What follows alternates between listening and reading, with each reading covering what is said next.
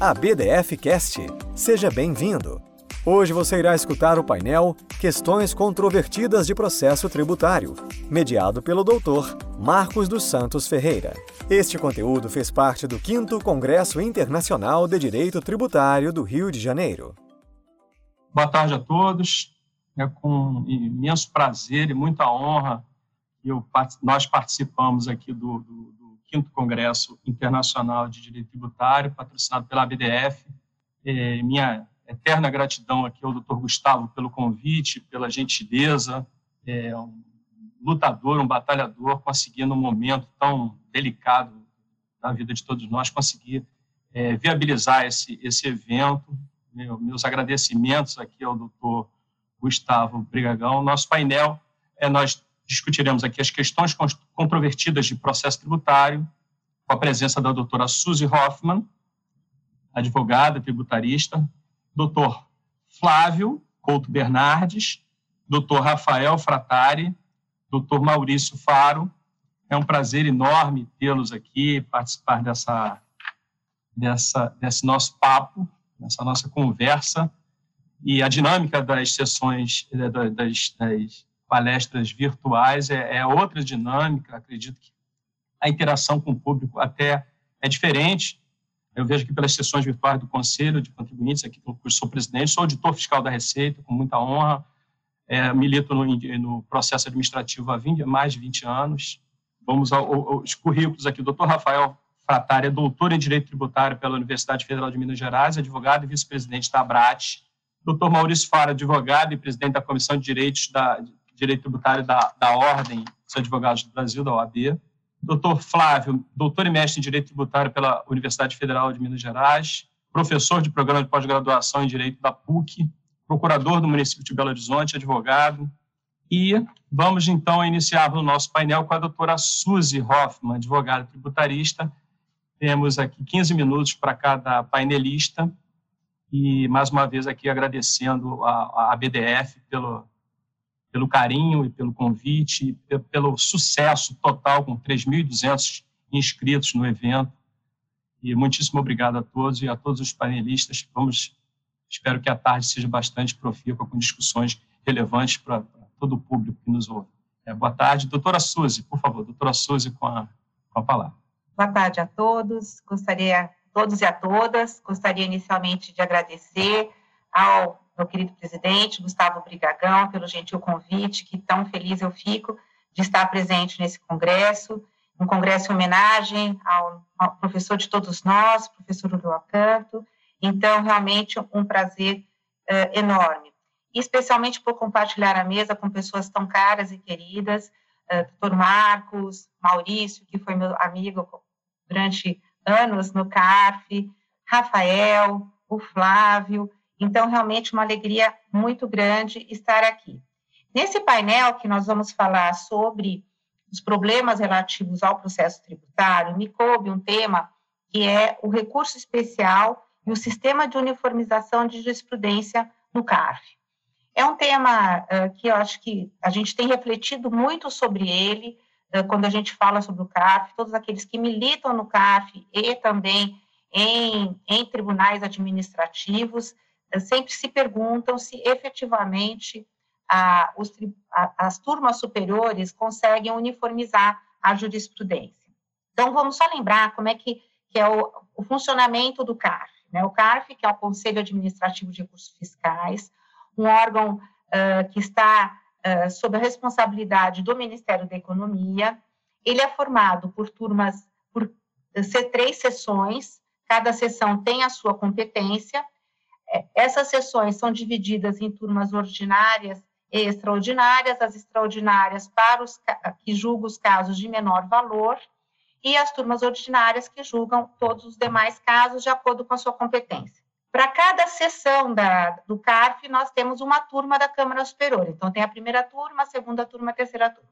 Essas turmas elas vão julgar os recursos especiais apresentados pelo contribuinte ou pela Procuradoria da Fazenda Nacional. E o requisito para o conhecimento do recurso especial é a demonstração de que foi dado interpretação diferente a um determinado dispositivo legal por turmas diversas. Então, segue realmente o mesmo racional, o mesmo esquema dos, de recurso especial que vai para, por exemplo, o STJ, para uniformizar jurisprudência. Uh, uma primeira questão que eu queria colocar, e a gente não tem como avaliar isso, é o, o, Maurício sabe disso, né, que existe uma lenda, que eu não sei se é lenda urbana, se é um mito ou não, que há muito mais admissibilidade para os recursos da Fazenda do que para os recursos dos contribuintes. Uh, existe hoje no site do CARF até um manual de admissibilidade que vai dando passo a passo do que do quais são os requisitos analisados pelos assessores que fazem essa admissibilidade. Antes da pandemia, uh, um grupo de entidades pediu uma reunião com o corpo diretivo do CARF, e uma das questões que nós pedimos foi a publicidade dos despachos de admissibilidade ou inadmissibilidade, para que haja transparência quanto a isso, porque hoje a gente não sabe se é um mito ou se é verdade. Né? Há uma, um sentimento entre os advogados que os recursos da Fazenda são conhecidos de uma maneira vamos dizer, com critérios diferentes que o do contribuinte. Mas eu não posso nem dizer se isso é verdade ou mentira, mas achei interessante colocar esse, essa questão da admissibilidade do recurso veio muito à tona no julgamento do recurso 19.515, 723, 039, 2012, 79, quando, foi da sua turma, Maurício, um caso da CSN, quando vocês julgaram e houve uh, um voto vencedor e um vencido. A Procuradoria teria feito recurso especial com base num dos votos, e aí não foi conhecido o recurso, e, o, e se, a turma da Câmara Superior permitiu um retorno em diligência para esclarecimento do acórdão, para depois o recurso especial, um novo recurso especial, algo totalmente fora do regimento. Então, isso eu acho que é muito ruim, porque para a pacificação da jurisprudência e para nós termos uma uniformização de jurisprudência, as regras têm que ser obedecidas de forma equânime, lembrando sempre que essas regras processuais, elas fazem parte da democracia. O professor Celso Antônio Bandeira de Mello coloca isso muito bem, tantos outros doutrinadores, que as regras processuais existem no Estado democrático para impedir que qualquer das partes tenha qualquer privilégio. Então, eu acho que as questões de admissibilidade estão colocadas no regimento, o manual de admissibilidade é um grande instrumento, mas nós só vamos ter uma, uma transparência e uma efetividade do princípio da moralidade, da impessoalidade, constitucionais, quando houver efetivamente a publicidade de todos esses despachos. Aí, a outra questão que vem que eu acho que é a grande questão é: há uma verdadeira pacificação da jurisprudência? Então, o que, que acontece depois, começou a acontecer depois das Zelotes? Até as Zelotes, né, que, a, que foi aquela operação em 2015 que paralisou o CARF, uh, os membros da turma, das turmas da Câmara Superior, eram quem eram essas pessoas? Eram representantes da Fazenda e do contribuinte, que eram, respectivamente, presidente e vice-presidente de uma das câmaras ou de uma das turmas ordinárias, tá? Então, quem fazia parte da turma da Câmara Superior necessariamente julgava também nas turmas ordinárias, com exceção do presidente e da vice, que na época fui eu e depois a Maria Tereza, que nós fazemos parte das três turmas, julgávamos nas três turmas. E por que isso do presidente e vice participarem das três turmas? para tentar uma uniformidade em questões comuns das três turmas, as questões processuais, como decadência, uh, requisitos de admissibilidade, dentre outros, são comuns para as três turmas. Então, tentar trazer e noticiar essas, para trazer melhor essa uniformidade. Quando se modificou o CARF, após as elotes, e também pela, uh, pela justificativa real de se ter mais agilidade nos processos, houve uma mudança. Na Câmara Superior, os, os conselheiros, houve duas mudanças importantes. Os conselheiros da Câmara Superior passaram a ser somente conselheiros da Câmara Superior, eles não estão mais nas turmas ordinárias.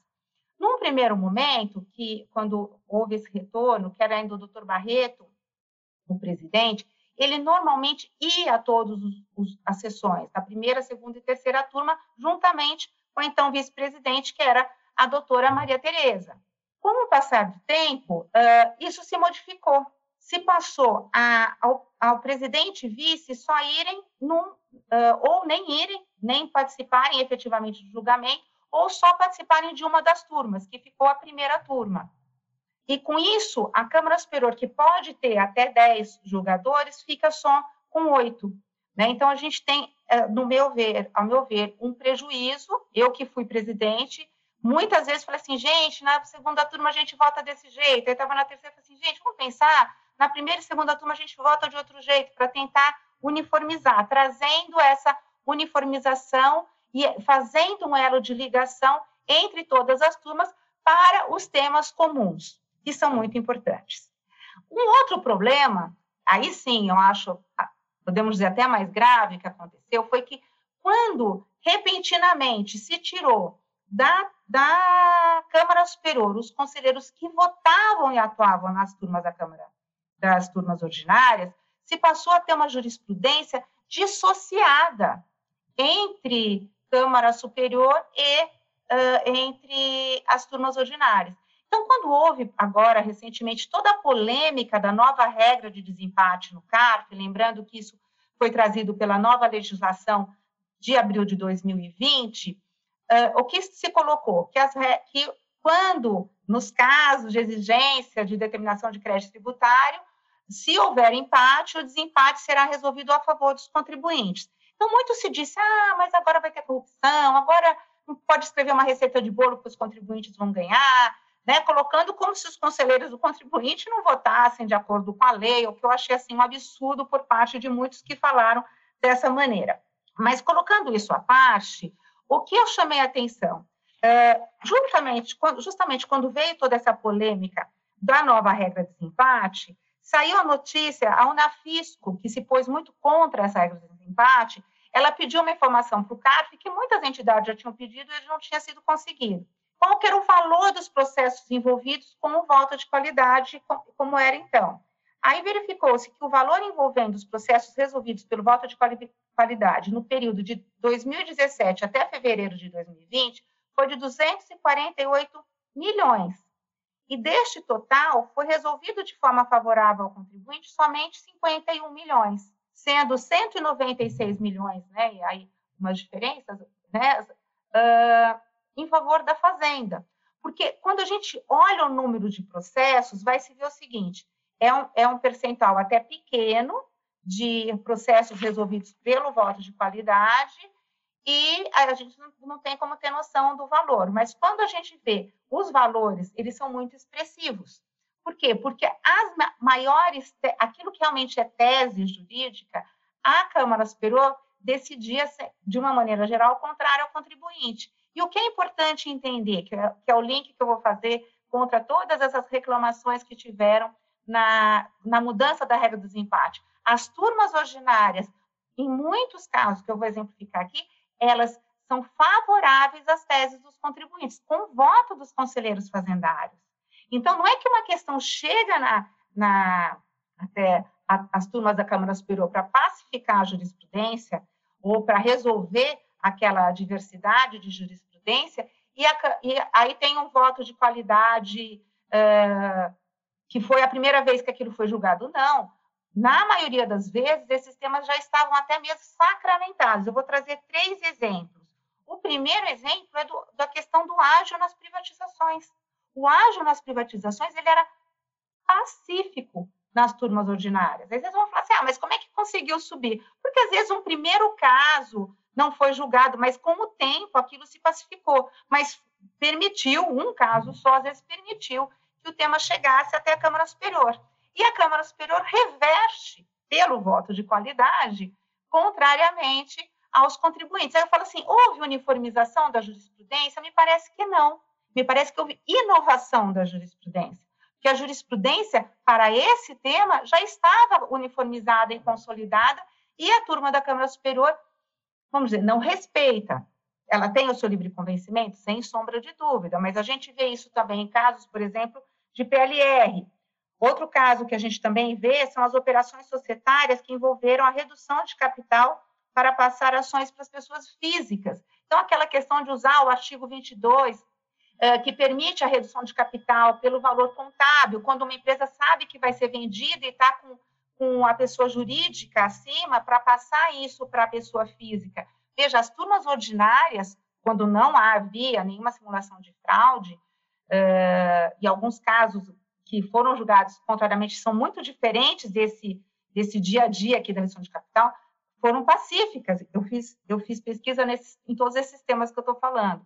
E quando chegou na Câmara Superior, esse tema foi revertido. E agora até colocaram uma regra: olha, se, se a alteração societária foi feita antes, depois do closing, mas antes da, da compra e venda, tudo bem. Né? Ou seja, mas aonde está isso na lei? Aonde está isso na jurisprudência das turmas ordinárias? Então, novamente, vejo uma inovação.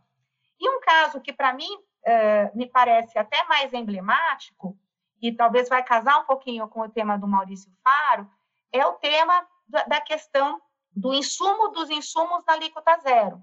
Por que, que esse tema ele vai ter aqui, já caminhando para o final, ele vai ter algo diferente? Eu já vou explicar. Qual que é a, a tese? A tese era saber uh, o insumo, o insumo que tem alíquota zero de PIS e COFINS, ele não gera crédito, isso a lei diz. A pergunta é, o frete, né, que, que leva esse insumo, né, vamos dizer, do porto até a empresa, ele pode ser considerado insumo porque o frete não tem alíquota zero, é a alíquota da alíquota. A todas as turmas ordinárias da terceira sessão entendem que o insumo do insumo, se ele for tributado, ele pode sim dar ele deve dar o crédito porque não há vedação legal. A Câmara Superior, a turma da Câmara Superior, a terceira turma, pelo voto de qualidade, entende que não pode, porque contabilmente estaria no custo de aquisição e, por isso, estaria dentro do valor do insumo.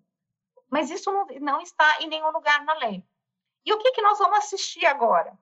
Que, por exemplo, se uma empresa que tomou esse insumo do insumo né, o insumo alíquota zero, tomou o insumo do insumo que não tinha alíquota zero. E sofreu um auto de infração, quando chegar para julgamento na turma da Câmara Superior, vai haver, a, provavelmente, porque hoje está empatado, o desempate favorecendo o contribuinte, porque nesse caso haverá a exigência uh, fiscal, então é o que está lá na letra da lei. Mas se for um pedido de restituição ou de compensação, o CARF já fez uma portaria que entende que para esses casos a regra de desempate não valeria.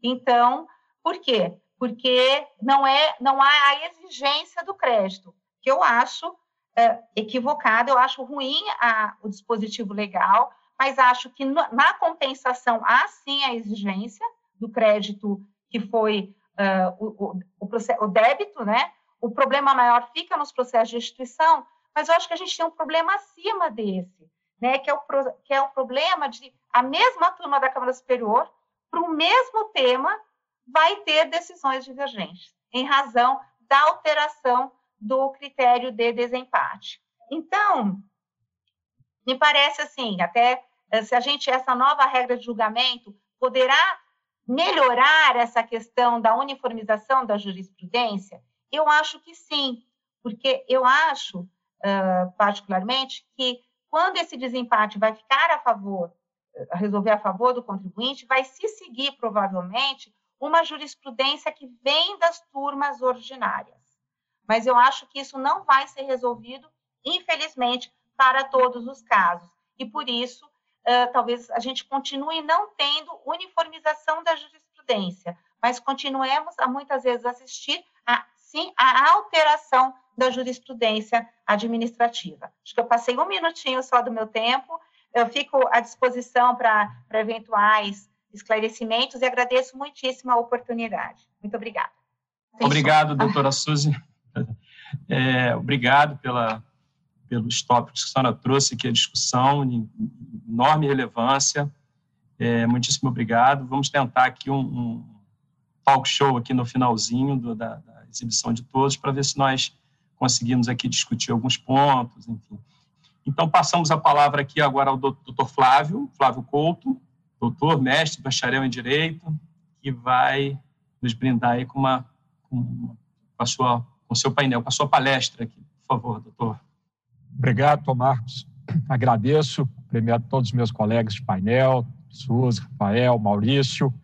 É, gostaria de agradecer inicialmente à BDF, ao professor Gustavo Brigagão, o convite, especialmente para participar de, primeiro, de um painel tão relevante, né, discutir essa, as, as controvérsias aqui relativas ao processo tributário, e aqui me coube medidas cautelares fiscais, cabimentos e limites, então trazer algumas ideias, algumas discussões sobre o tema, é, mas especialmente por se tratar de um congresso em homenagem, é, é, não talvez formalmente, mas ao professor Ulloa Canto, porque sem dúvida nenhuma influenciou toda a formação do direito tributário nacional é, de forma indubitável, com seus textos, com sua eloquência e com seu posicionamento né, em relação aos diversos temas.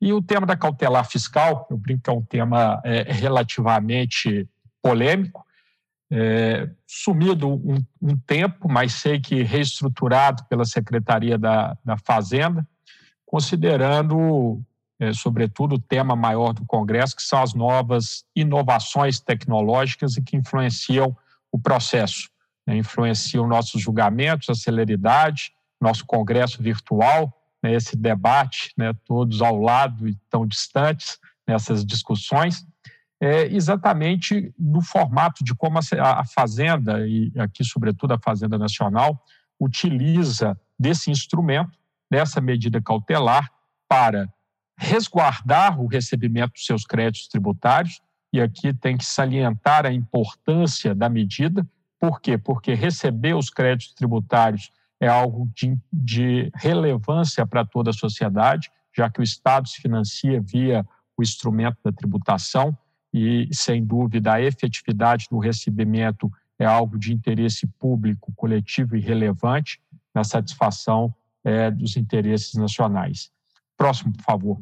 E como que ela garante é, essa disponibilidade ou essa efetividade? Exatamente buscando bloquear ou tornar indisponíveis bens do sujeito passivo é, relativos à satisfação do crédito tributário. Então, você tem uma série de medidas que restringem a utilização da medida cautelar fiscal. Uma primeira é, terminologia e que tem uma discussão, que pelo menos tende favoravelmente a um mecanismo correto de interpretação, é o que seria o crédito devidamente constituído e a importância das duas exceções previstas, né, que seguramente são medidas necessárias quando se tem a tentativa de, do titular dos bens ou direitos bloqueados, indisponíveis ou de titularidade, é quando ele aliena terceiros. Né? Então, isso é necessário para o fisco, então, exatamente esta indisponibilidade, para evitar que isso aconteça e assegure é, o seu recebimento. E por que falo aí do, da constituição definitiva do crédito tributário? Então vejam que é uma decisão de 2015 do STJ, é, e essa decisão ela estabelece como se algo fosse ali uniformizado na corte. Em que sentido? É, pendente a análise de recurso administrativo, o ajuizamento da cautelar fiscal, ou seja, suspensa a exigibilidade do crédito, não estaria inviabilizado não seria óbice a efetivação da cautelar, né, que é onde é a origem do termo devidamente constituído. E aí vem um ponto importante, que é exatamente a segurança jurídica decorrente do posicionamento dos tribunais com relação ao tema. Por quê? Então, essa é uma decisão de 2015 e a gente vai para 2017 com o ministro Gugel de Faria, que fala, não, se estiver suspensa a exigibilidade, não se pode decretar a indisponibilidade dos bens do devedor. Então, devidamente constituído, nos termos da decisão anterior, não é um mero lançamento tributário que formaliza o crédito. Ele tem que ser exigível. Então, devidamente constituído traria o elemento da exigibilidade como também uma das motivações ou pressupostos condicionantes para o juizamento da cautelar fiscal. E aqui uma decisão agora desse ano, março de 2020, da ministra Suzete, em que eu falo que vem consolidando, portanto, então essa tendência que coloco como correta, não tem sentido, se o débito está com exigibilidade suspensa, eu ter bens do sujeito passivo bloqueados, né, como se não tivesse ali uma presunção de que ele vai alienar, porque se ele tentar alienar, realmente aí a causa prevista na legislação da cautelar fiscal. Então, eu não posso ter essa presunção. Eu preciso ter a exigibilidade é, como condicionante da cautelar fiscal. E aqui do Sérgio Cuquina, de 2018, que traz essa incongruência. Por quê? Porque o parcelamento é causa da suspensão, mas se for parcelado, deve-se manter as indisponibilidades realizadas. Então, aqui uma situação em que a cautelar foi anterior, o crédito ele vem a ser parcelado, tá? a exigibilidade suspensa nos termos do artigo 151 e persiste a cautelar fiscal e a indisponibilidade dos bens. Então, essa eventual incoerência do STJ acaba levando, né, se a matéria chega aqui ao STJ, imagine quantos anos isso não se deu dentro dessas situações. Então, se eu já tive a indisponibilidade no início, né, em circunstâncias em que a exigibilidade está ah, suspensa por uma das causas do 151, eu tenho uma série de empresas que já não suportam, porque essa indisponibilidade atrapalha a gestão do dia a dia da empresa, créditos, né, fornecedores em relação à sua atividade operacional. Então, muitos não vão suportar, eventualmente, uma controvérsia dessa natureza para se atingir um momento de se chegar no STJ a uma discussão de uma matéria tão importante. Então, esse é um dos pontos importantes, controversos dentro desse início da discussão do momento da utilização, para que ela não seja é, ajuizada de forma indevida. Por quê? Porque pode comprometer a, a saúde, portanto, a segurança jurídica ali do sujeito passivo, principalmente das empresas, das pessoas jurídicas que estiverem submetidas à exigência é, tributária. Importante, se e a maior parte dos casos já se tem execuções fiscais ajuizadas, pelo menos tem um levantamento quantitativo, nunca vi uma pesquisa relativa, mas o normal é uma cautelar incidental. Mas já vi situações em que a execução fiscal não foi proposta no prazo estabelecido. Então, que é uma, é, uma medida administrativa importante de todas as fazendas públicas. E quando se atinge a pessoa jurídica? Então, buscando destacar aqui nesses 15 minutos os pontos que são centrais. O que, que eu vou bloquear? Né, aí vem a, o, o, artigo 4 estabelecendo ativo permanente. Né? E por que o ativo permanente? Porque eu não posso comprometer, dentro do princípio da livre iniciativa, do direito à propriedade, eu não posso comprometer né, a sobrevivência, a execução regular das atividades empresariais. Então, esse é um elemento essencial. E por quê? Dentro dessas inovações tecnológicas e com essas medidas que hoje, é, é, principalmente via Bacen Jude, vai automática e recorrentemente e se bloqueia valores em todas as contas, e para se desbloquear, né, aqui advogados sabem da dificuldade do prazo que é para conseguir-se em primeira instância e eventualmente uma liberação em segunda instância, Vejam, se eu estou próximo a recolhimento de tributos, pagamento de salários, e tenho isso aqui disponibilizado, que não tem um direcionamento já quanto ao pedido, como ele vai ser realizado dentro da análise, e hoje em meios eletrônicos, a Fazenda tem acesso a SCDSF, então ela tem toda a base de informações necessárias da empresa para fazer essa discriminação.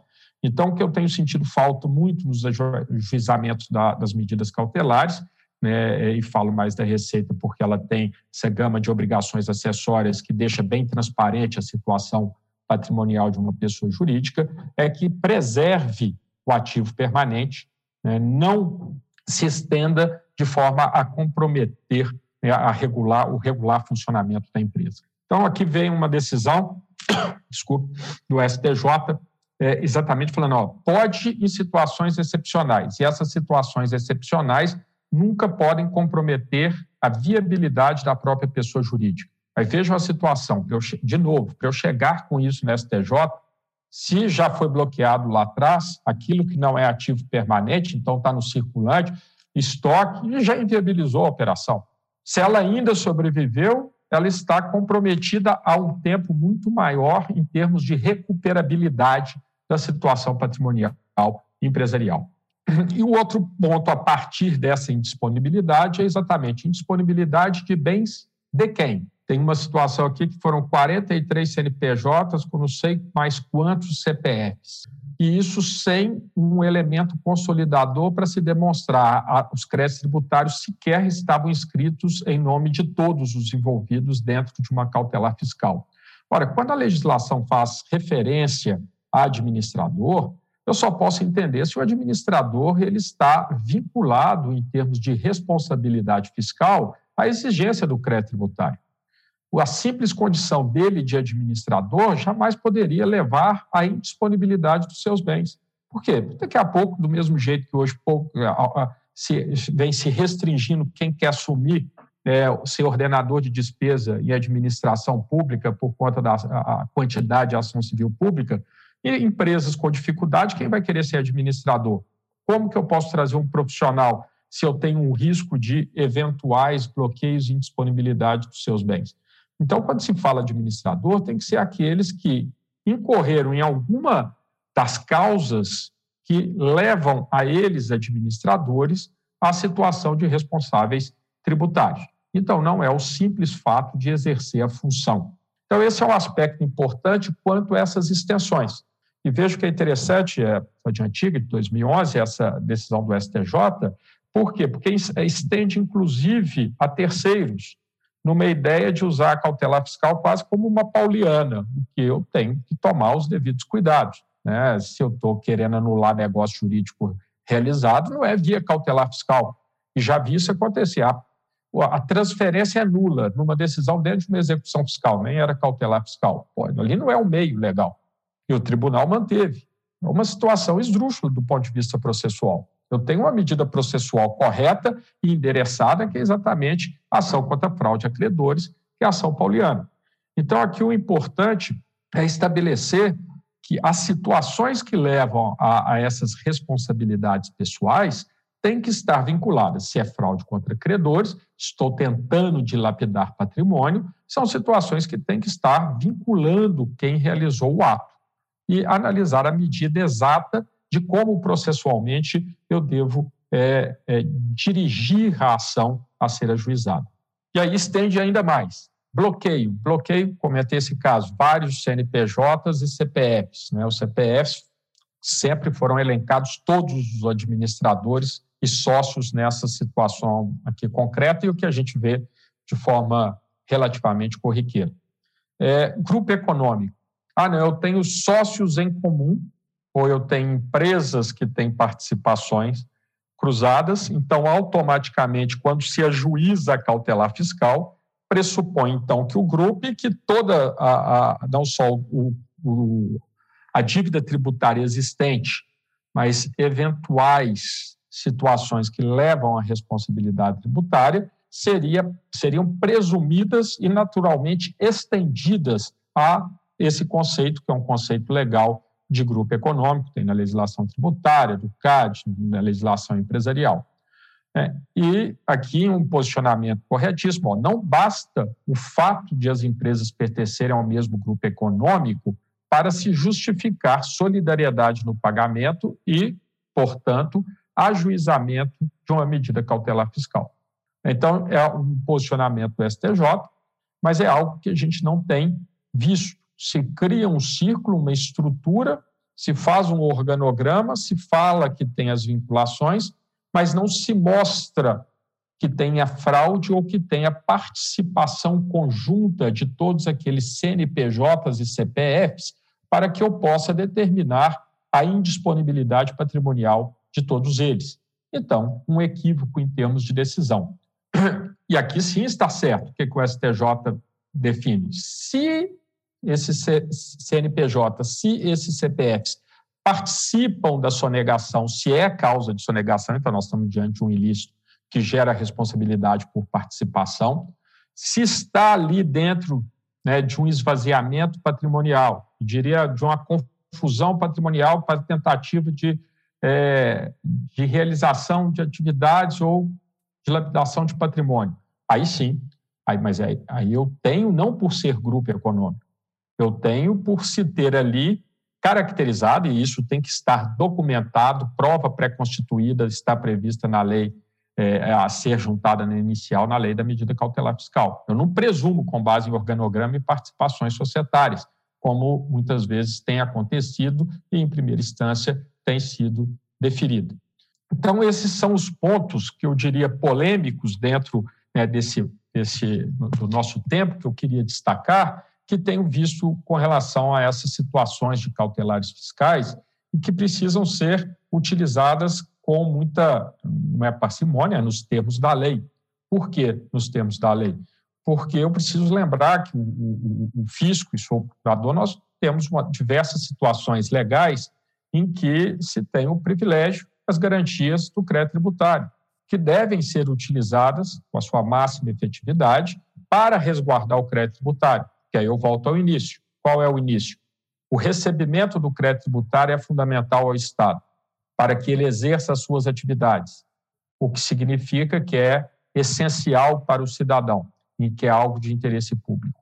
Então, eu preciso sim preservar a necessidade da satisfação do crédito com a preservação dos direitos e garantias fundamentais. Em que termos práticos é cumprir de forma rigorosa e com a, essas observâncias o que está na legislação da medida cautelar em consonância com o que está na legislação tributária.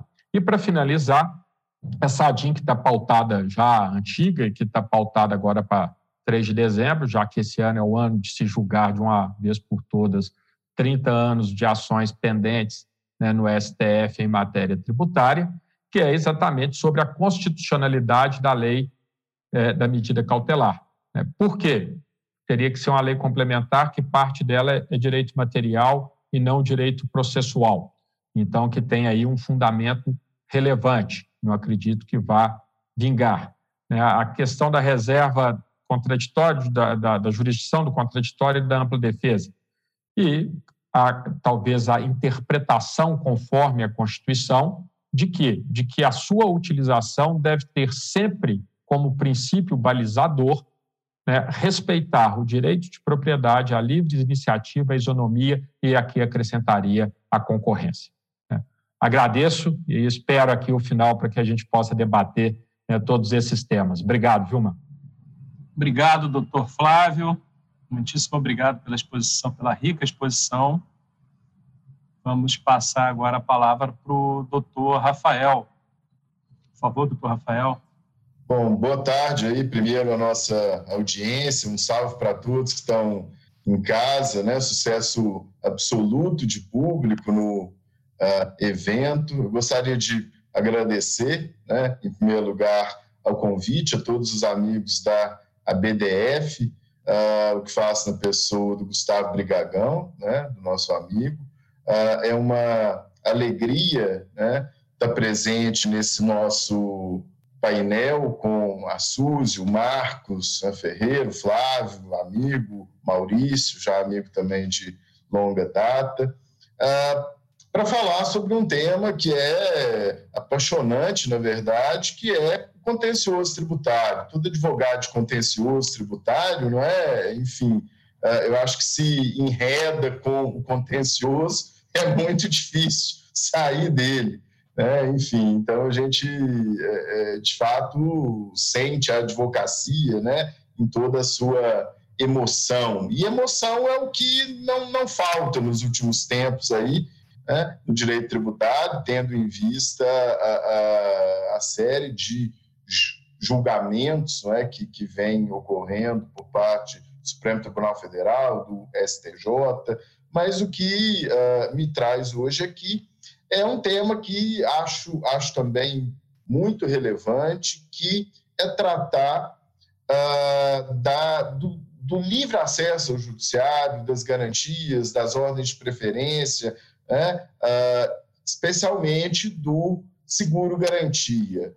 Uh, no início, né, a fiança bancária ela estava junto com o, o, o o seguro garantia, mas nessa minha fala eu vou me ater ao seguro garantia, porque me parece tem sido o instrumento uh, mais usado pelos contribuintes por uma série de razões, inclusive de ordem econômica, não é? Enquanto a, a, o valor, o preço da fiança bancária gira em torno de 4% do valor afiançado, quando a gente está falando de seguro garantia, esse valor cai anualmente aí para de 0,5% a 2%, dependendo né, da seguradora, do valor do segurado, enfim, de uma série de questões.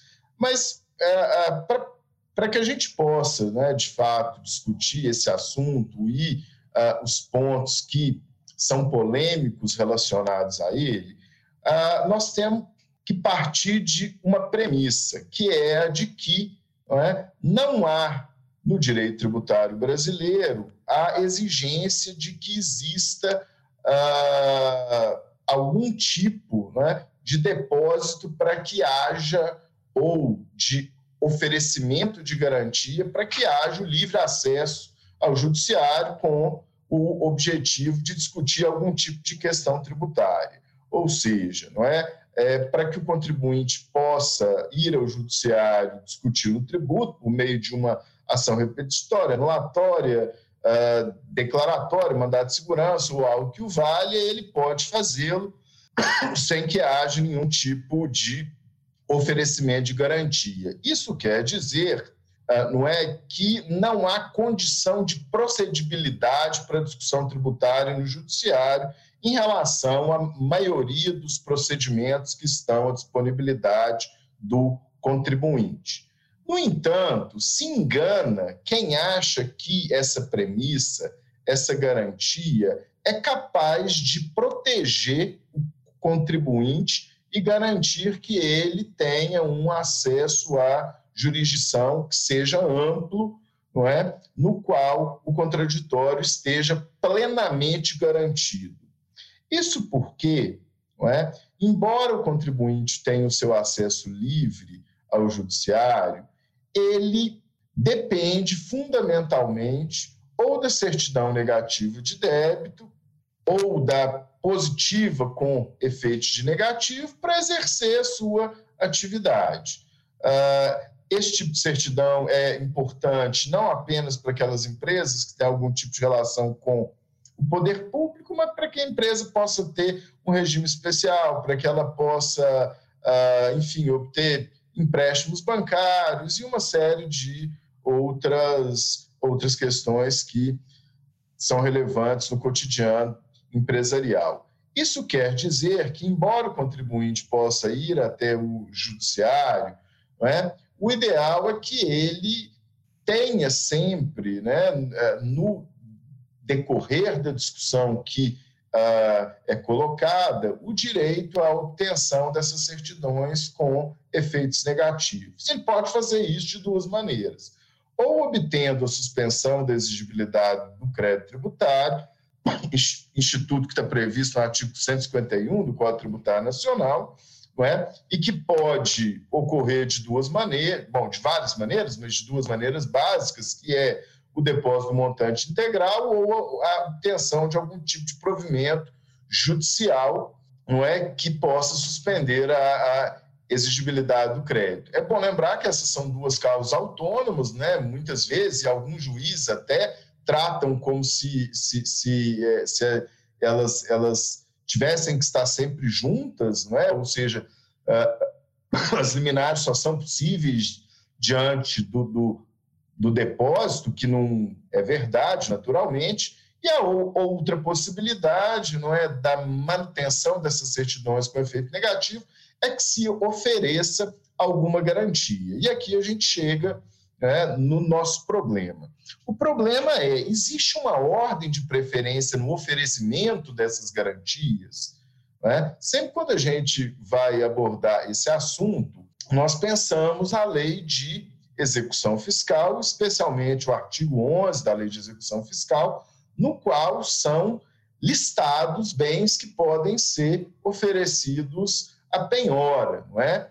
E, obviamente, o dinheiro aparece em primeiro lugar. Mas cá entre nós, eu uh, nunca imaginei que essa lista, né, posta na lei de execução fiscal, ela, enfim, né, primeiro fosse exaustiva e segundo, não é que ela tivesse que ser obedecida de acordo com a ordem não é, na qual foi estipulada. Isso por uma série de razões, inclusive porque a fiança bancária e o seguro garantia não estão incluídos no artigo 11, mas estão somente em outros dispositivos da lei de execução fiscal. Mas o fato é que o STJ, a partir do momento em que no direito tributário se tornou mais comum a realização dos bacenjudes, né, isso foi um movimento, desculpem, que veio lá do direito do trabalho, creio eu,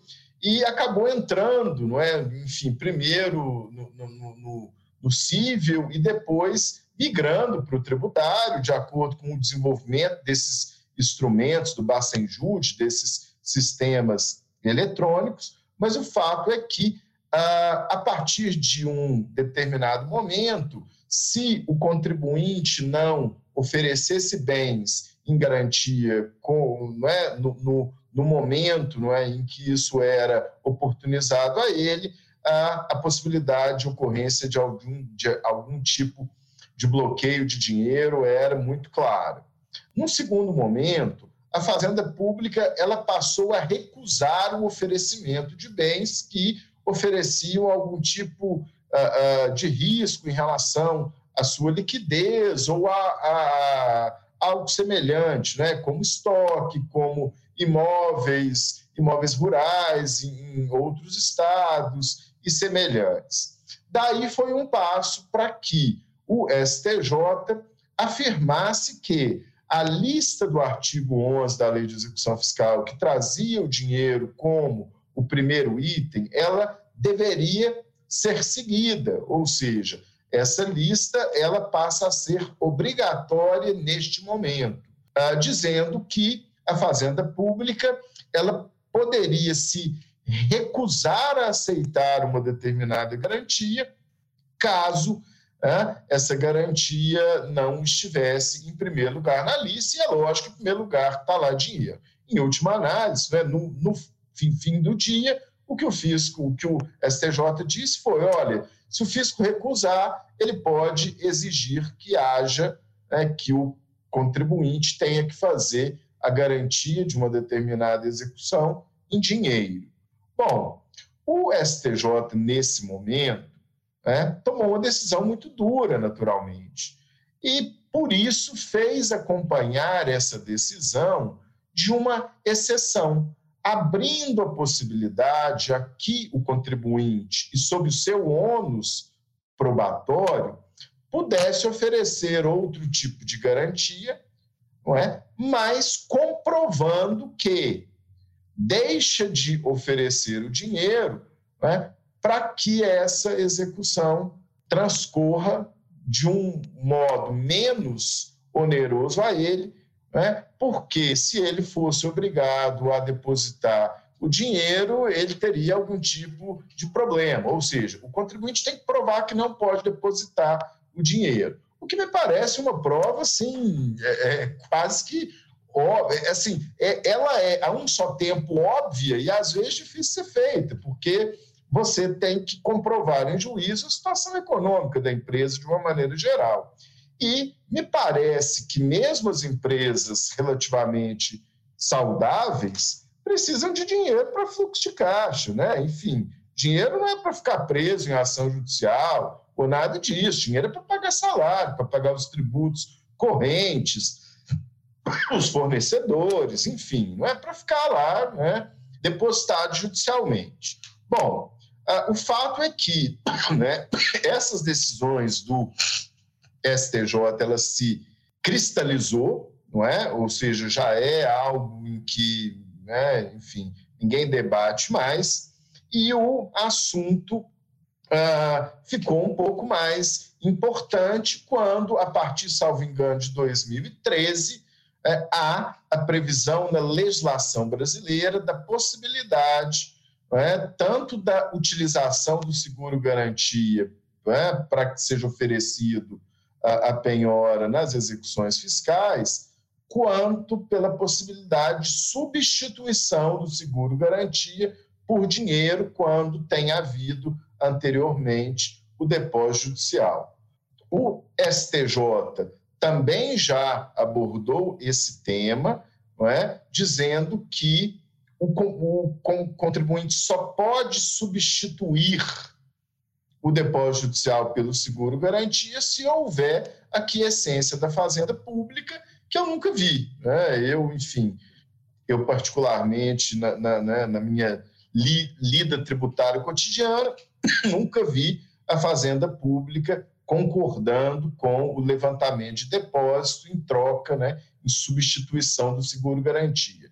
Então, na verdade, o que essa decisão do STJ fez foi basicamente tornar a letra morta essa alteração legislativa, de modo que né, hoje se usa muito a, a, o seguro-garantia nas execuções fiscais, ações anulatórias, mas quase sempre, inicialmente, já oferecido em substituição a depósitos judiciais que, porventura, já tenham sido feitos. É bom lembrar que, quando há esse oferecimento inicial do seguro-garantia, não há a necessidade que o seu valor seja 30% superior ao débito, tá certo? O STJ também, primeira, segunda turma, já decidiram não é, que nessas hipóteses basta que haja uh, que o seguro seja do valor do débito, como está previsto né, na própria legislação uh, infralegal que cuida do tema em esfera federal. Uh, esse assunto foi abordado neste ano, em meio à pandemia, pelo próprio Supremo Tribunal Federal. Houve um pedido em uma das em uma em um RE que estava no Supremo para que houvesse a substituição dos depósitos por seguro garantia.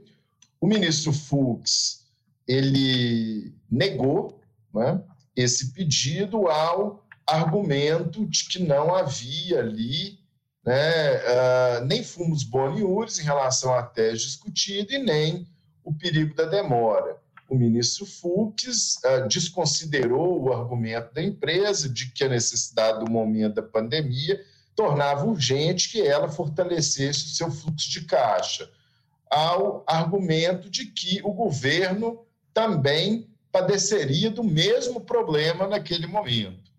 O que não deixa de ser algo interessante, não é? Ontem, até por uh, coincidência, à noite, eu li uma, uma reportagem na Folha de São Paulo dizendo que o governo federal não usou né, uma, uma, uma série de verbas não é, que estariam disponíveis para o combate da pandemia. Então, me parece que a decisão do ministro Fux, embora possa ter sido dada com a maior das boas intenções, ela não tem um substrato fático que seja real. O seguro garantia, portanto, que veio para tentar resolver vários problemas, não é? de fato ajudou o contribuinte, não é? A gente não pode dizer que não, não melhorou absolutamente nada, mas ele trouxe de outro lado uma série de novos conflitos.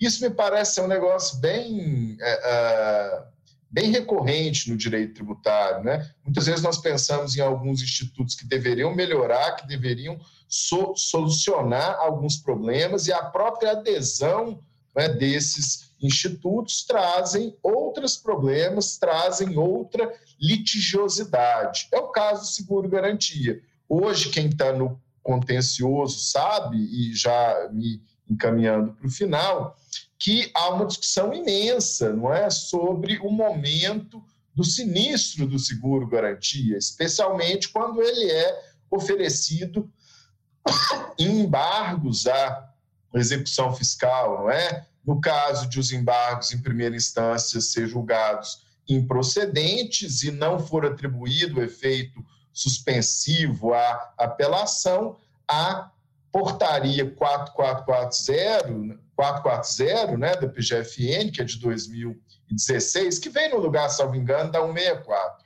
Ela diz de uma maneira clara que nesse, né, nessa hipótese há sinistro e que a seguradora tem que depositar esse valor já em juízo, embora o fisco não possa levantar esse valor, isso só pode ser feito no trânsito em julgado, a teor do artigo 32, parágrafo 2 da, da Lei de Execução Fiscal. E há outros casos também bastante importantes, que é quando não há a renovação do seguro-garantia antes dos 60 dias, enfim, do prazo final de validade, embora haja a renovação antes do final dele, ou até alguns casos em que o seguro se, se expira, mas o contribuinte traz né, um novo seguro aos autos, o fisco, a União, especialmente, ela está travando uma batalha nos TRFs aí para que haja a liquidação, o sinistro do, do, do, seguro antes disso. E esse é um grande problema, eu vou encerrar agora a minha fala, ah, é um grande problema porque inaugura um grande contencioso novo. Não é?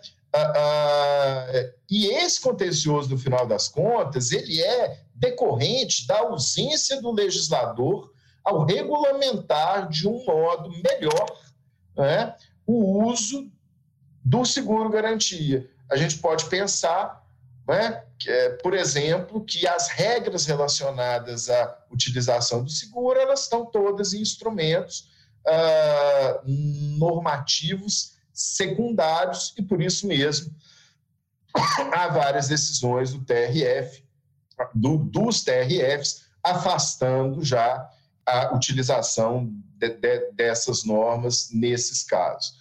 Então, é, eu encerro por aqui a minha apresentação, agradecendo mais uma vez a, BDF e aos amigos, me colocando à disposição de vocês para que a gente possa debater esse assunto após a apresentação do nosso grande amigo Maurício Fábio. Um abraço, obrigado. Obrigado, doutor Rafael. Muitíssimo obrigado pela exposição, rica exposição. Agora com a palavra, doutor Maurício. Por favor, doutor Maurício. Muito obrigado, doutor Marcos. É, agradeço também a toda a diretoria da, da BDF, na, na, pessoa do nosso presidente Gustavo Begagão. A, minha honra aqui ela é, ela, é, ela é completa, porque é uma alegria participar do Congresso e com pessoas que, além de meus amigos, são pessoas que eu admiro tanto profissionalmente. É, eu sou do time do, Rafael Flatari, rapaz, eu sou da lida, entendeu?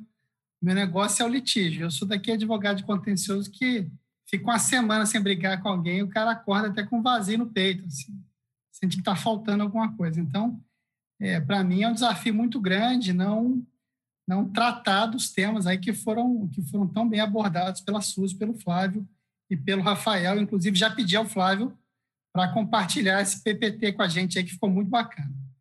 É, só sem abordar aí os temas aí que foram tão bem, bem tratados, mas só comentando o tema do Flávio, do, do, do Rafael, me desculpa, é, a solução, Rafael, para a gente não ter esse litígio é uma só. É a gente acabar com 9.703, que autoriza a apropriação é, dos depósitos em favor da União porque o que era o que era um meio virou um fim. Porque se a gente resolveu 9.703, não tem mais discussão de, de querer substituir garantia por dinheiro, de querer precipitar a liquidação de apólice de seguro. E eu tenho muita convicção de que esse é um caminho para que a gente busque a tão sonhada melhora no ambiente econômico do nosso país, tá? Eu acho que assim, a execução da garantia não pode ser o fim em si mesmo. E honestamente, o dia em que, um dia que uma carta de finanças do Banco do Brasil não der liquidez, acho que aí o país realmente tem um problema. Então, a questão é essa. A questão é que a gente sabe que a busca é pelo, pela apropriação do número para fins de, de composição de, de resultado para superávit. Acho que a gente tem que enfrentar esse problema. Acho que esse é nosso papel, trazer essa discussão para a mesa. E, e, sem, sem. Esse é um assunto que me, que me incomoda profundamente. É, e agora, passando para o meu tema, é, opção de é, compensação restituição ou de precatório após o trânsito em julgado, é, esse é um assunto, Marcos, que a gente poderia falar aqui pelo menos umas três horas e meia sem é, ingressar em casos concretos. Porque aí, se a gente for falar de casos concretos que, que eu trabalhei, ou que eu julguei, que Suzy julgou, que Flávio viu, Rafael viu, que você aqui no, no, no, no conselho já presenciou, a gente certamente teria, teria tema para uns dois dias. Mas o que, eu acho que é importante a gente colocar? É, a, gente, a gente, quando fala de, de uma opção de, de compensação ou, ou restituição via, via expedição de precatório, a gente tem um pressuposto, que é o pressuposto que houve um pagamento indevido. E aí, quando eu judicializo essa discussão, ou seja, quando eu vou a juízo normalmente é para o reconhecimento desse pagamento indevido, é porque é, é, isso decorre de, uma, de, uma, de um reconhecimento de uma premissa de que houve uma ilegalidade na cobrança. Porque, historicamente, a gente sabe, e a Suzy até mencionou, quando eu falo simplesmente de pagamento a maior, é para ficar fácil aqui, um pagamento a maior no âmbito federal, ou seja, eu paguei um DAF a maior, eu não, eu não preciso de juízo. Eu faço a retificação e faço a própria compensação, o pedido de restituição na esfera administrativa. Quando a gente, a gente entra nessa seara de, de, de compensação precatório, eu diria que 90 9% das vezes, é, eu, isso, isso é, foi antecedido por uma discussão judicial em que se buscou questionar uma sistemática. Então, para a gente, vamos dizer, tornar casuística aqui a minha afirmação, então, eu tenho hoje a exclusão do ICMS na base do Piscofins, eu tenho a exclusão do ISS na base do Piscofins e tantas outras teses. Então, quer dizer, o momento de, de optar entre a compensação ou a restituição e a expedição de precatório, ele vem depois de que o juízo reconhece, quer dizer, entrega a prestação jurisdicional e, reconhecendo como causa de pedir uma ilegalidade ou inconstitucionalidade, ele dá provimento a um pleito formulado pelo contribuinte. E aí a gente começa a ter os desafios. Por quê? Porque normalmente esse pleito ele é formulado na via do mandado de segurança. Historicamente, acho que as grandes teses no âmbito federal elas foram todas formuladas é, na via do mandado de segurança por duas razões simples. É, é o rito do mandado de segurança é um rito que, que, que tem mais celeridade do que uma ação ordinária. E dois, é, o mandado de segurança não comporta condenação em honorário de sucumbência, que é uma questão que já era preocupante aos contribuintes antes do CPC de 2015, e com o novo CPC e, e a sistemática trazida pelo 85, é, pelo artigo 35, fica, tornou isso uma preocupação muito maior. Muito bem. Quais são as reflexões que a gente tem que fazer do pedido formulado no mandado de segurança. Acho que a primeira atenção que a gente tem que ter é uma jurisprudência pacífica do STJ, de que se aplica à compensação as normas vigentes à época do ajuizamento daquela medida judicial. E aí é, eu insisto, porque essa é uma premissa importante para a gente trabalhar. Quando a gente fala de compensação e restituição decorrente do trânsito em julgado, é porque necessariamente eu tive a causa de pedir que afasta ou reconhece a ilegalidade, é uma sistemática normativa posta e, e, e, vigente, ao qual o contribuinte só tem como, como, como não se, se, submeter mediante o ajuizamento de uma ação judicial. É, na, na, prática, é, o que, que essa jurisprudência do STJ que, que sistematiza a aplicação da norma ao momento do ação traz de consequência? No âmbito federal, muitas consequências. Por quê? Porque é, eu, historicamente, tinha um período em que, muito embora a compensação estivesse autorizada pela, pelo Código Tributário Nacional, eu não, eu não tinha uma norma regulamentando essa sistemática. Essa regulamentação veio com a 8383 de 1990. Só que a 8383 ela estabelecia uma possibilidade de compensação entre tributos da mesma espécie. Então, eu podia compensar PIS com PIS, COFINS com COFINS. O que, que isso traz de desafio para o contribuinte? o lapso temporal que essas ações demoram. Então, o pessoal que ajuizou lá, por exemplo, aquelas ações de PIS-decretos, é, eles, muito embora diversas dessas ações tenham transitado posteriormente, como elas foram ajuizadas no momento em que, em que, em que vigia a 8383, o entendimento é de que eu somente posso compensar PIS com PIS naquelas ações. E isso gera um contencioso adicional enorme, porque muitas vezes o contribuinte não se atenta para esse aspecto por quê? Porque a sentença que julga procedente o pedido, ela não, na maioria das vezes, não faz essa limitação. Então, posteriormente a 8383, veio a 9.430 na sua edição original, que autorizava a compensação de tributos diferentes, mas administrados pelo mesmo ente, ou seja, tributos administrados pela Receita Federal. Só que naquele momento a compensação ainda não era, não tinha a natureza de extinção efetiva sob condição resolutória. Isso trouxe mudanças também. E hoje o que a gente tem depois da, da das alterações trazidas aí no 9.430 é essa sistemática que a gente tem hoje, que o próprio contribuinte quantifica, é, compensa e aguarda e aguarda essa análise. Eu tenho eu tenho 20 22 anos de, de, de experiência e digo a vocês que eu nunca na minha vida eu, eu expedi um precatório de um processo que tenha começado comigo. Eu cheguei a trabalhar em alguns casos que, que resultaram na expedição de precatório, mas processos mais antigos. E eu acho que essa, essa é a realidade dos contribuintes hoje, ou era uma realidade dos contribuintes até 2019, 2020. Por quê?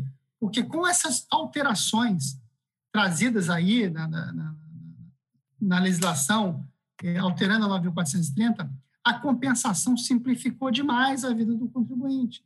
Por quê? Porque como é que funciona na prática? Então, eu tenho uma causa de pedir, que é uma ilegalidade ou inconstitucionalidade, eu tenho um pedido que é o reconhecimento de um direito, e aí a jurisprudência do STJ é muito tranquila nesse sentido, cabe ao juiz reconhecer o direito, mas a quantificação e a verificação desse direito é submetida nos tributos federais é, à Receita Federal do Brasil. E aí a gente fala aqui de tributos federais, majoritariamente, porque é esse tipo de modelo de requerimento ele funciona no âmbito federal. No âmbito estadual, o Marcos sabe disso melhor do que eu, eu não tenho essa, essa, essa regulamentação dessa compensação administrativa, pelo menos no estado do Rio de Janeiro, isso não existe. É, então, então, assim, considerando esse cenário e o, e o, e o histórico da, da, demora na expedição de precatório, que, que podia, inclusive, ser expedido em parcelas, em contrapartida, a simplicidade de compensar, né? porque o que, que eu precisava fazer normalmente? Trânsito em julgado, eu precisava observar os termos da instituição normativa que trata da matéria, fazer a habilitação desse crédito junto à Receita, e nessa habilitação não existe nenhuma verificação material do crédito.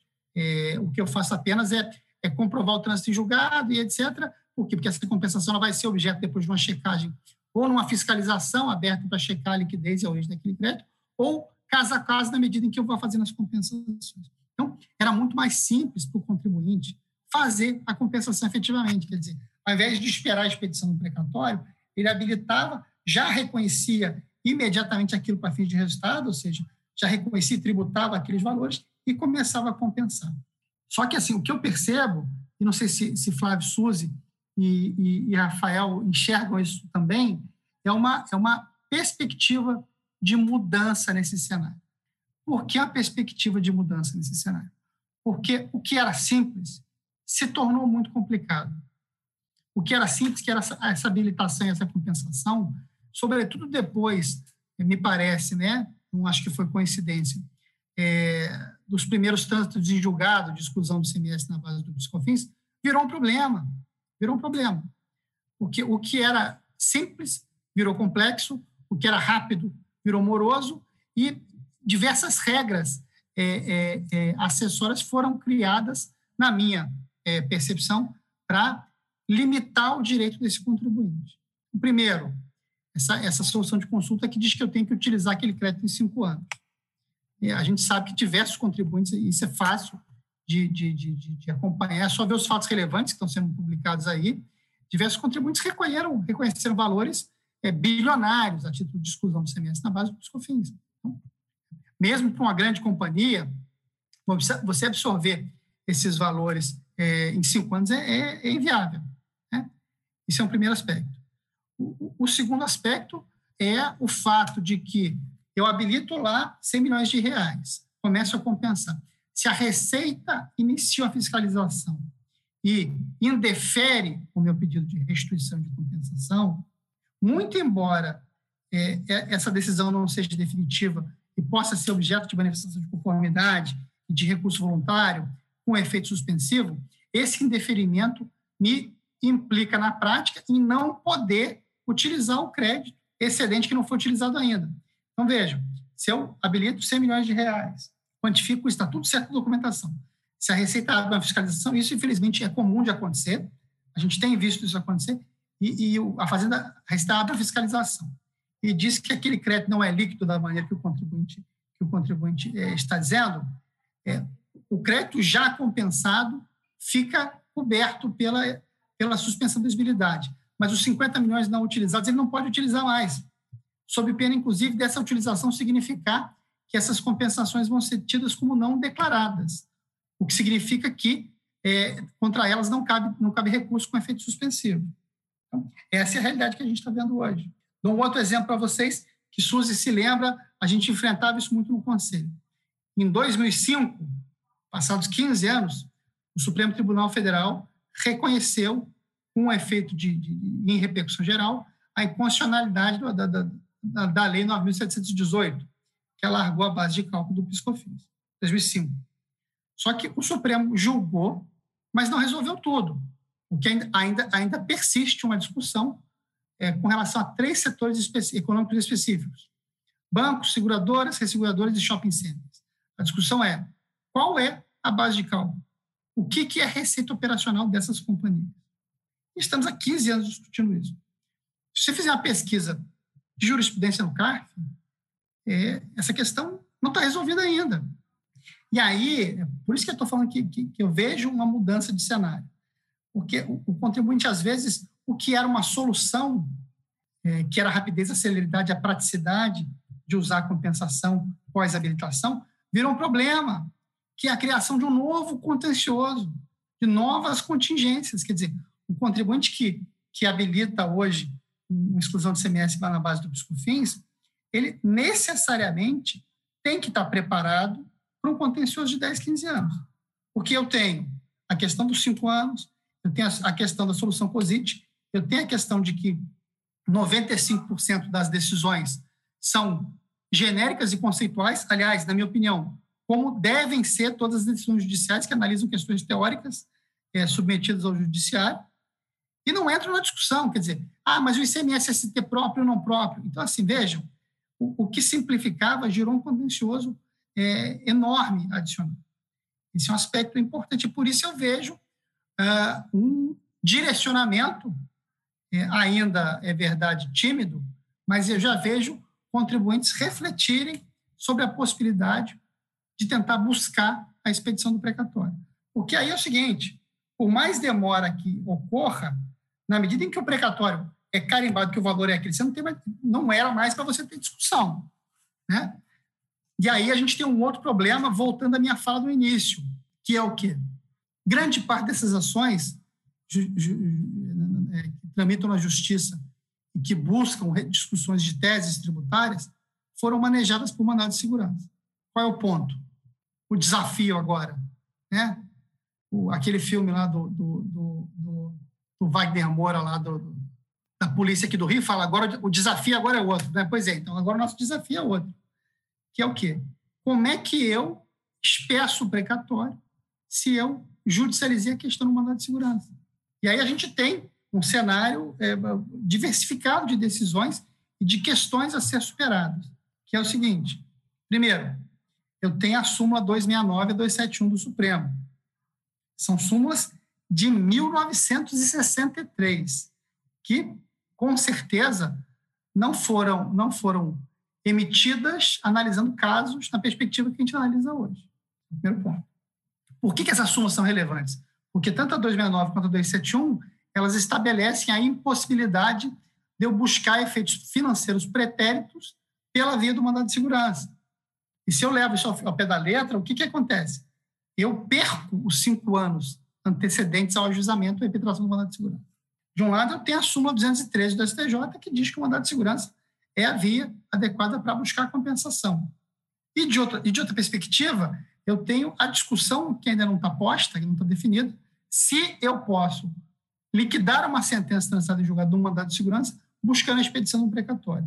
Muito embora existam decisões favoráveis nesse sentido, tem um precedente recente, de julho desse ano, de turma no STJ, de relatoria do ministro Benedito Gonçalves, no recurso especial 1.176.713, onde, onde se conclui que muito embora eu possa tentar a expedição do precatório, é, que foi, que, cuja origem é o mandado de segurança, mas que os efeitos não podem ser pretéritos. Então, na, lei, na, na visão do ministro Benedito, é, para que eu busque a expedição de um precatório é, instaurado no processo judicial a partir do mandado de segurança, eu estaria abdicando dos cinco anos anteriores à implementação do mandado de segurança. Então, vejam, vejam a dificuldade e o desafio que a gente vive hoje. A gente vive hoje. Por quê? Porque no papel a discussão, é, a discussão é, era para ser simples, a 9.430 autoriza, simplificou, realmente é fácil, quer dizer, se habilita, você, você gera aquele, aquele, aquele pedido de restituição mãe e vou utilizando ele nas decompes. Na prática, é, por atos acessórios e soluções de consulta, a Receita é, dificulta substancialmente a, a, vida do contribuinte. Quer dizer, e a alternativa do precatório, é, além da questão da morosidade do tempo, ela, ela, ela traz esse desafio da incerteza na jurisprudência. E, assim, uma coisa que, que a gente discute muito, assim, e eu acho que a opinião na advocacia, quando eu falo advocacia, eu falo advocacia pública e privada, é que é, nada desgasta mais um advogado do que perder tempo e energia com discussões que não são definitivas, que são acessórias. Isso é muito ruim. Então, é, o Flávio deu, deu, deu um exemplo da cautelar, a Suzy falando da questão dos recursos especiais no, no CARF, o Rafael falou da questão do seguro, quer dizer, desgasta demais eu, às vezes, tenho que chegar no tribunal superior para discutir é, que, na verdade, o paradigma utilizado naquele recurso especial não era aquele, e, portanto, aquele recurso especial não poderia ter sido admitido. É, eu tenho que discutir que é um contrassenso uma, uma medida instrumental, como cautelar, é, é causar esse dano para o contribuinte, é, quando muitas vezes o, o, contencioso administrativo, que é a origem desse crédito, está é, com exigibilidade de suspensa e não foi julgado no conselho ainda. É, e pior, que mesmo depois da alteração da lei de execução, para que expressamente se reconheça o cabimento é, é, do seguro-garantia como uma modalidade clara, expressa e taxativamente reconhecida de, de, de condição para apresentação de embargos, a gente precisa ainda discutir essa questão da conversão dele em depósito e da liquidação prévia dele. E é o que a gente vive aqui, quer dizer, veja, no papel, as normas são muito claras. A decisão do contribuinte me parecia ser muito simples. Bom, eu habilito agora, reconheço agora, tributo agora e tenho que, eventualmente, suportar uma decisão, uma discussão no contencioso administrativo, uma discussão se a solução de se a coisa de três aplica ou não aplica, etc. É... Só que hoje em dia está muito pior do que isso. E tem, uma, e, tem, e tem dois agravantes, tá? Tem dois agravantes. O primeiro, o primeiro é o que a Suzy falou. Quer dizer, que é eu não aplicar a lei do voto de qualidade para processo de crédito. E aí eu gero um novo contencioso lateral. E o segundo, que é o que me preocupa mais hoje em dia, é essa interpretação é, é, é, rigorosa do artigo 16 da 6.830, de que eu não posso discutir compensação em sede de base de execução. Eu já tenho entendimento nesse sentido do TRF2, do TRF3, do TRF1, e eu tenho um paradigma no STJ de turma, apesar daquele repetitivo do Fux. Então, vejam é, o desafio que a gente vive aqui. E, e, e assim, o pior pesadelo para advogado é conversar com o engenheiro. Porque quando você diz para o engenheiro que ele tem uma boa notícia, que ele ganhou uma decisão transitada em julgado, e ele fala para você, bom, eu tenho X para habilitar, está tudo certo, você diz que não, por quê? Porque olha a quantidade de problemas que ele pode ter no curso da utilização desse crédito. Então, assim, Marcos, eu, eu como advogado de contencioso, é, que perde tudo, menos, menos a tempestividade das coisas, eu encerro a minha fala por aqui, é, agradecendo mais uma vez né, a BDF, na pessoa do Gustavo Brigagão, e a honra de dividir o painel com pessoas tão queridas e que eu admiro. Muito obrigado e fico à disposição. Muitíssimo obrigado, doutor Maurício. Muitíssimo obrigado pela, pelo desabafo e pela exposição. É, aqui o resultado da nossa enquete. Sim, 67% e não 33%. Ok? A nova regra de desempate nos julgamentos do CARF irá alterar a jurisprudência? A opinião majoritária aqui dos, dos participantes é de que sim, alterará as, a jurisprudência do, do, do CARF. É, eu queria fazer uma provocação aqui, que é um tema muito é, é recorrente aqui um, no, no Conselho de Contribuintes. É, quais os limites, se, se no, o, o órgão de julgamento, a última instância de julgamento, pode requalificar uma penalidade.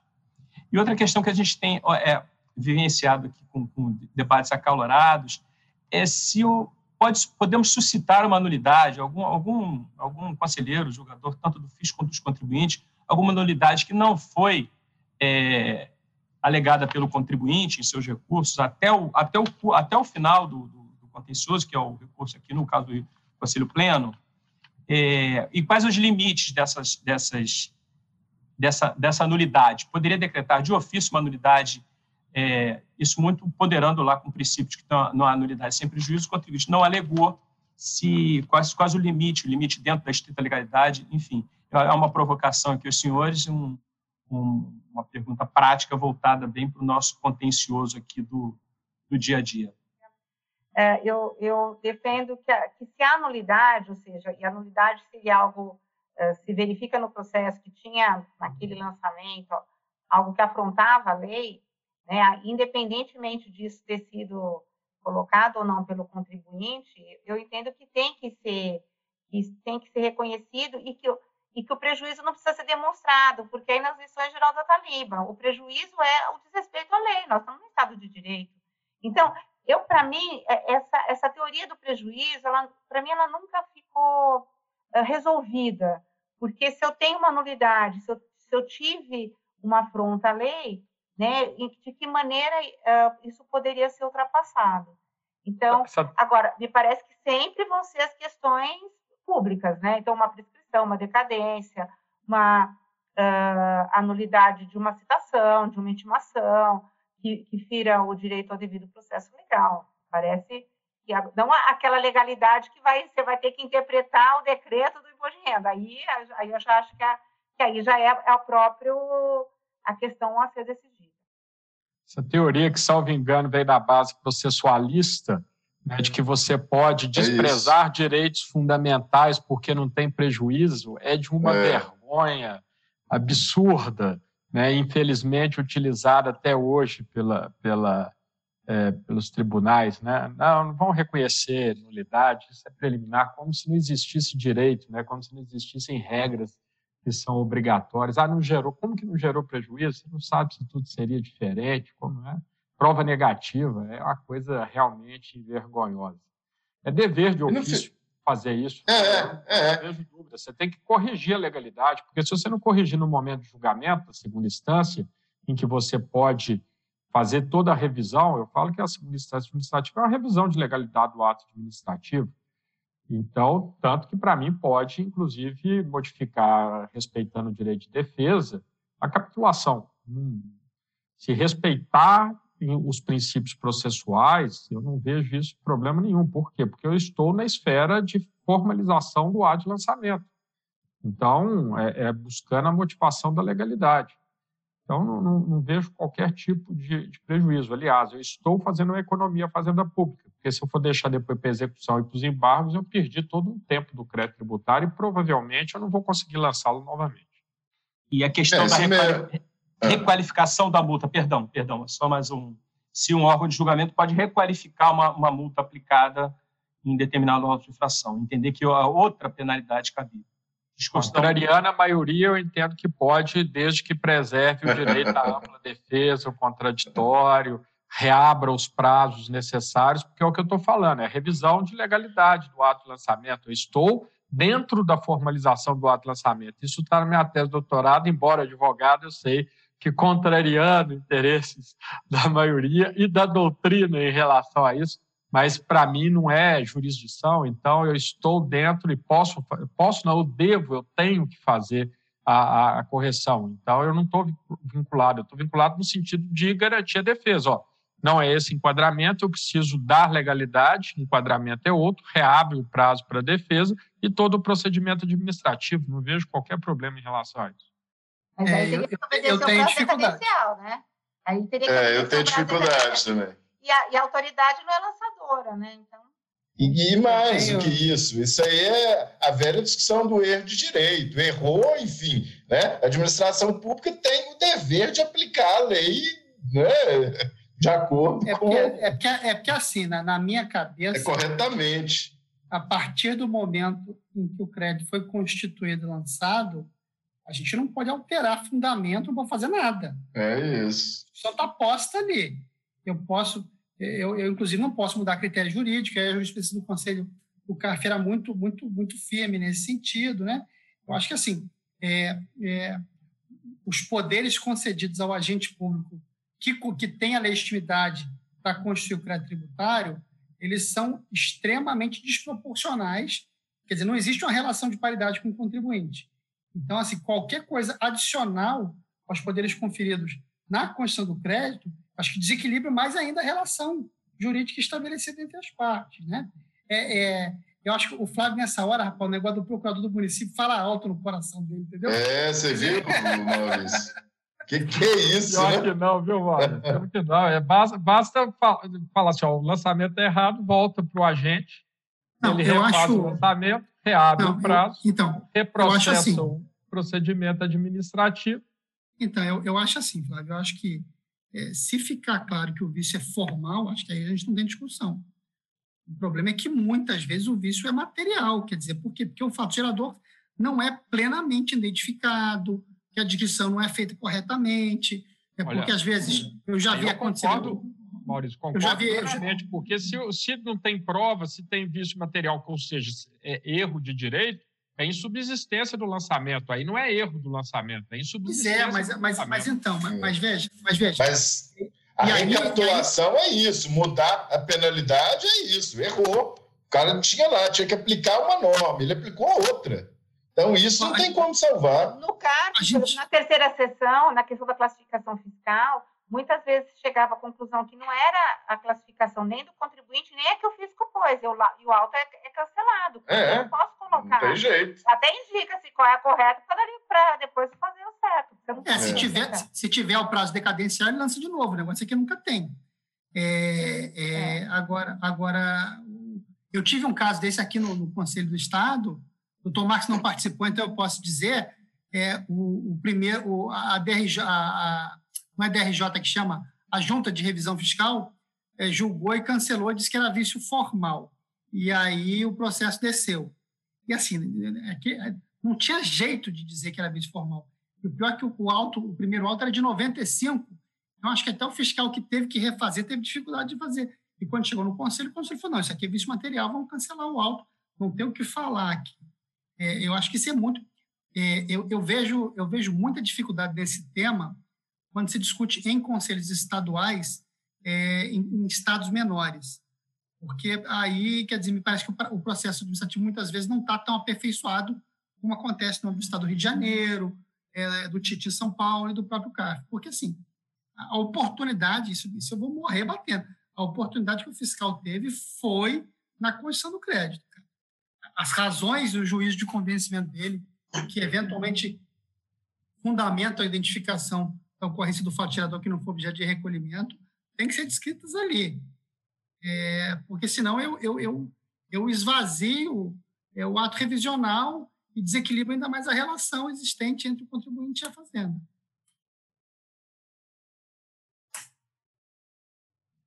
É, é, de, é de vez em quando vem à tona aquela discussão do artigo do CTN que cabe à autoridade lançadora propor a penalidade, e aí essa discussão, às vezes, é fluxos e refluxos, né? de vez em quando ela volta à tona de que o órgão de julgamento.